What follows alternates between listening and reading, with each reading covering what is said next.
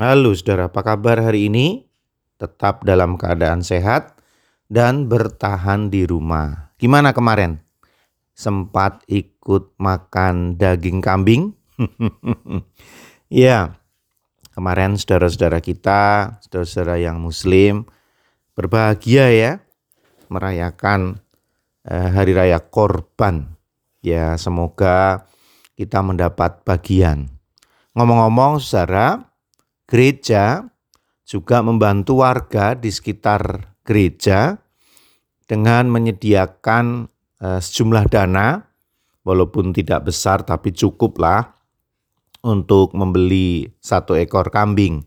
Nah kiranya kita terus bisa berbagi berkat dengan sesama Eh, kita semua paham di situasi yang sulit seperti ini tidak banyak yang melakukan korban ya karena dana terbatas. Jadi kita setiap tahun rutin lah ikut menyenangkan warga di sekitar gereja dan di sekitar pastori dua yang ada di daerah Bintaro Permai 3. Itulah gereja kita terus bisa menjadi berkat. Ya, saya akan bacakan satu ayat dari Yohanes 4 ayat 23 sampai 24. Tetapi saatnya akan datang dan sudah tiba sekarang bahwa penyembah-penyembah benar akan menyembah Bapa dalam roh dan kebenaran. Sebab Bapa menghendaki penyembah-penyembah demikian. Allah itu roh dan barang siapa menyembah dia harus menyembahnya dalam roh dan kebenaran. Yohanes 4 ayat 23 sampai 24. Saudara, kambing, daging kambing paling enak dibikin apa? Sate. Ya, betul. Tongseng, gulai dan lain sebagainya. Yang harus hati-hati adalah kolesterolnya ya di satu wilayah di Jakarta ini ada orang yang membuat tongseng kambing anti kolesterol. Waduh, mana bisa sih? Bisa katanya. Jadi dalam sajian atau masakan tongseng itu ditambahi dengan nanas. Jadi rasanya asam-asam segar begitu. Saya sih belum pernah coba juga dan saya lihat di YouTube orang bilang rasanya nggak berubah, tetap rasa kambing, tidak berubah jadi rasa atau jus nanas gitu ya, tetap enak, tetap rasa kambing katanya. Ya, saudara tentu seorang koki yang ahli bisa meramu makanan sedemikian rupa dengan berbagai variasi, dengan berbagai eh, cara memasak, dengan berbagai inovasi, tapi rasa kambingnya itu tetap ada dan menjadi ciri khasnya. Nah, saudara, itulah kehidupan sebetulnya ya. Kita paham ada yang prinsip, tapi juga ada yang biasa atau tidak prinsip. Ada yang esensial, ada yang formal.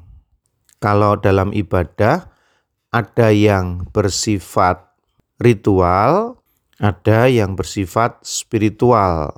Prinsipnya adalah ada hal-hal yang bisa berubah, berganti, itu adalah packagingnya saja, kemasannya saja, bungkusnya saja, tetapi yang utama, yang prinsip, yang ada di dalamnya, yang pokok, tidak berubah.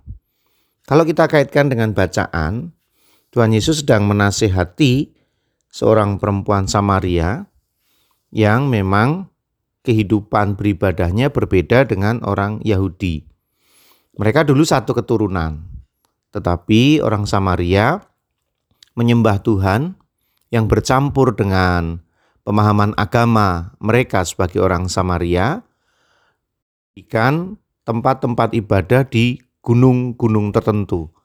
Nah, sedangkan orang Yahudi meyakini Tuhan tidak bisa hadir di sembarangan tempat, kecuali di Yerusalem di dalam bait Allah. Nah, di sinilah terjadi pertentangan. Betulkah Tuhan hanya ada di Yerusalem? Atau seperti orang Samaria meyakini Tuhan hanya hadir di tempat ibadah yang mereka dirikan. Nah, untuk itu Tuhan Yesus mengingatkan, Tuhan adalah roh. Maka cara menyembah Tuhan tidak harus di sana, tidak harus di sini karena Tuhan adalah roh yang menembus ruang dan waktu. Selain itu yang dimaksud dengan kebenaran adalah bukan kebenaran liturgisnya, bukan tata cara ibadahnya, bukan bentuk gedung ibadahnya, bukan. Kebenaran itu adalah cara kita menjalani hidup ini. Menyembah Tuhan itu adalah dengan cara menjalani kehidupan di dalam kebenaran, menjadi berkat, menjadi jalan keluar, menjadi sumber sukacita, menjadi juru damai. Itulah kebenaran. Dan menyembah Tuhan bisa di mana saja karena Tuhan itu roh. Ini dia kebiasaan baru.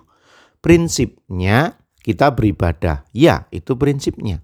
Bentuknya bisa bermacam-macam. Sekarang online pun semestinya tidak mengurangi makna beribadah. Walaupun saya paham betul kita harus beradaptasi, membiasakan diri. Karena keadaan memang sudah berubah sudah berbeda. Tapi yakinlah secara spiritual Tuhan tidak hilang, Tuhan tidak tereduksi atau berkurang saat ibadah itu dijalankan dengan cara online. Jadi kalau kita berpegang kepada prinsip secara spiritual, maka Tuhan ada hadir dalam berbagai bentuk ritual apa pun itu. Sekali lagi, Tuhan tidak tereduksi, tidak berkurang keberadaannya ketika kita bahkan bahkan hanya beribadah dengan sangat singkat, duduk dan berdoa sendiri. Itu sebuah bentuk ibadah walaupun tidak lengkap. Tapi itu ibadah. Berdoa adalah ibadah berdoa adalah salah satu bentuk beribadah. Nah, saudara, kiranya kita mampu menerima keadaan baru ini dan menjalaninya dengan sukacita. Butuh proses dan waktu, iya, saya sangat memahaminya.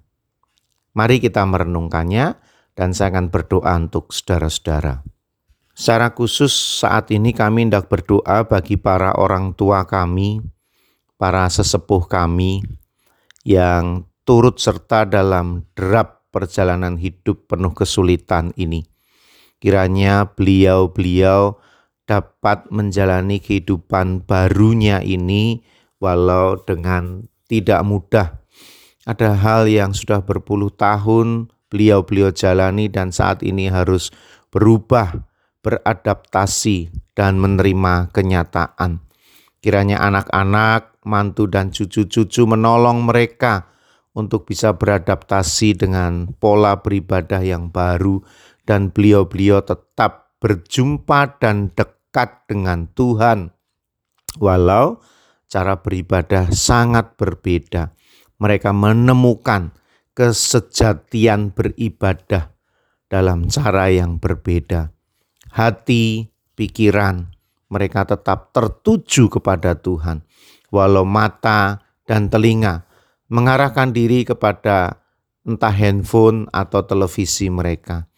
Tuhan kiranya Engkau terus hadir, terus hadir dalam kehidupan kami. Dan itu yang kami percaya, bahwa Engkau tidak pernah berkurang sedikit pun dalam mengasihi kami, walau kami sudah mengalami berbagai perubahan cara beribadah. Tuhan, tolong kami untuk mampu menjalani hidup baru ini. Amin. Saudara masih bersama dengan saya Pendeta Yudi dalam renungan emas esok masih ada solusi.